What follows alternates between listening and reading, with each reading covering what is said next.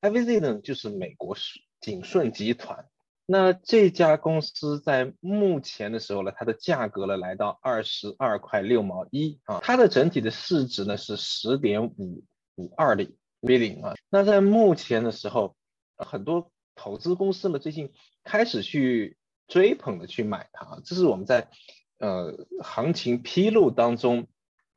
啊发现的一个呃一个新状况。那个这个这家公司，它目前我们给它一个分值啊，我会我会根据它的呃状况呢去给它一个分值。这个分值这个分值呢，就是它的整体的这个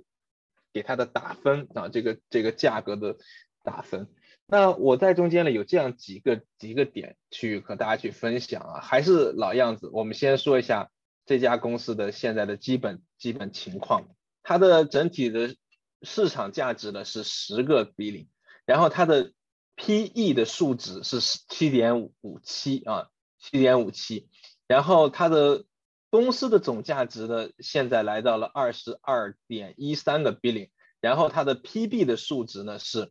呃一点零九，那这个公司属于 Asset Management 里边的一类公司。那综合现在现在它的呃基本状况呢？我们会看到它有一些呃一些好消息，一些坏消息啊。这个好消息呢，就是说它的 revenue 呃呃 per share，就是它的呃 revenue per share 呢，就是它的这个营销啊，每股的平均营销呢啊在持续的增长啊。现另外呢还有一个好消息呢，就是它的 inside 呢是在啊 inside 在在 buy 在 buy 它，因为我在上节课的时候和大家说啊我们会有。啊，会看到产品的披露啊，会看到产品披露。产品披露是什么意思啊？产品披露就是这个这个公司的高管，这公司的高管，然后在呃